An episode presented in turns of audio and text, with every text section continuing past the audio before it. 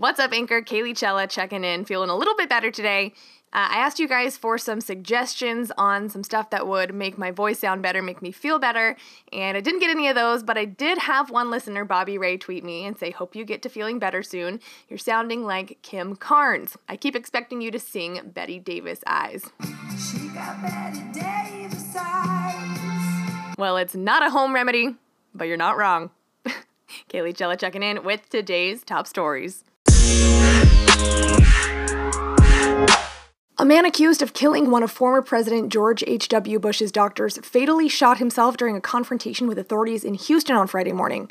Joseph James Pappas, who was 62, was accused of shooting Dr. Mark Hausknecht on July 20th while the cardiologist rode his bike to work at Houston Methodist Hospital.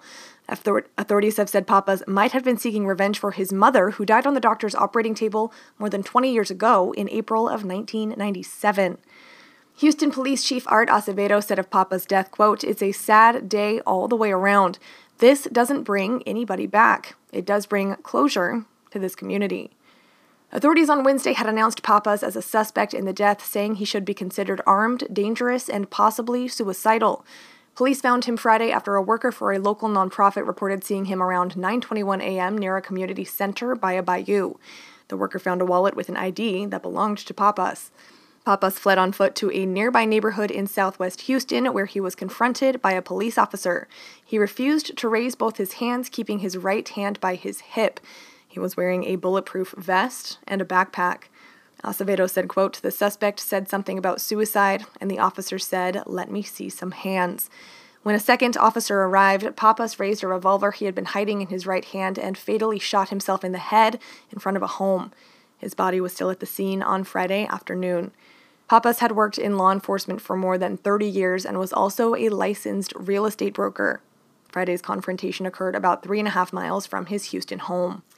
Hausknecht was shot in broad daylight at the Texas Medical Center, a 1,345 acre complex of hospitals and medical institutions that in the morning is busy with traffic, medical professionals heading to work, people going to medical appointments, and construction workers. Autopsy results show that he was shot three times, including in the head and torso. Police have said that Pappas was a marksman and that the shots that Pappas was accused of firing as he also rode on a bike took some skill. Pappas had worked from 1983 to 1995 as a police officer with two Houston area constable offices. He also worked from 1995 through 2013 as a reserve officer. According to a charging document released on Friday, police found in Pappas' home three boxes of 22 caliber ammunition, the same type that was recovered from the scene of Hausknecht's shooting. Police also found what was described as Pappas' last will and testament. The U.S. government's improvised system to reunite immigrant families that separated at the border has left hundreds of parents in limbo after they were deemed ineligible to get their children back. They include a man who had his two year old daughter taken because agents didn't believe he was the father, forcing him to submit DNA evidence to prove that he was, in fact, the parent. Hundreds of parents were deported, including a family in Honduras losing patience each day their 11 year old child remains in the U.S.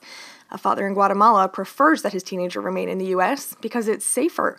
A woman had given her son to her aunt and now remains in immigration detention due to a prior deportation. The government and American Civil Liberties Union are waging a court fight over how to best reunify the families.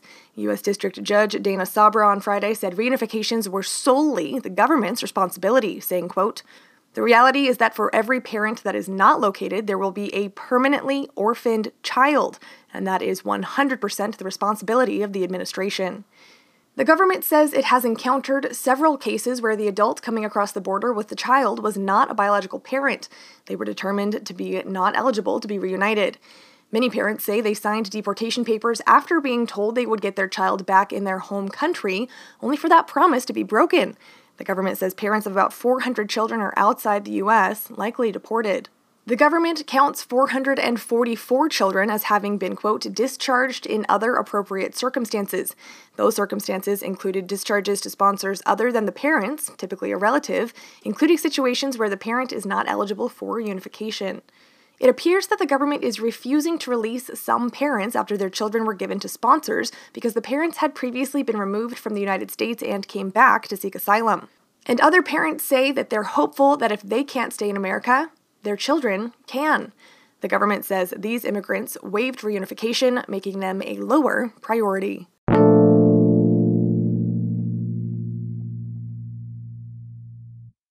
A deadly Northern California wildfire burned so hot and dry in windy conditions that it birthed a record breaking tornado of flame. Officials warned of worsening conditions throughout the region.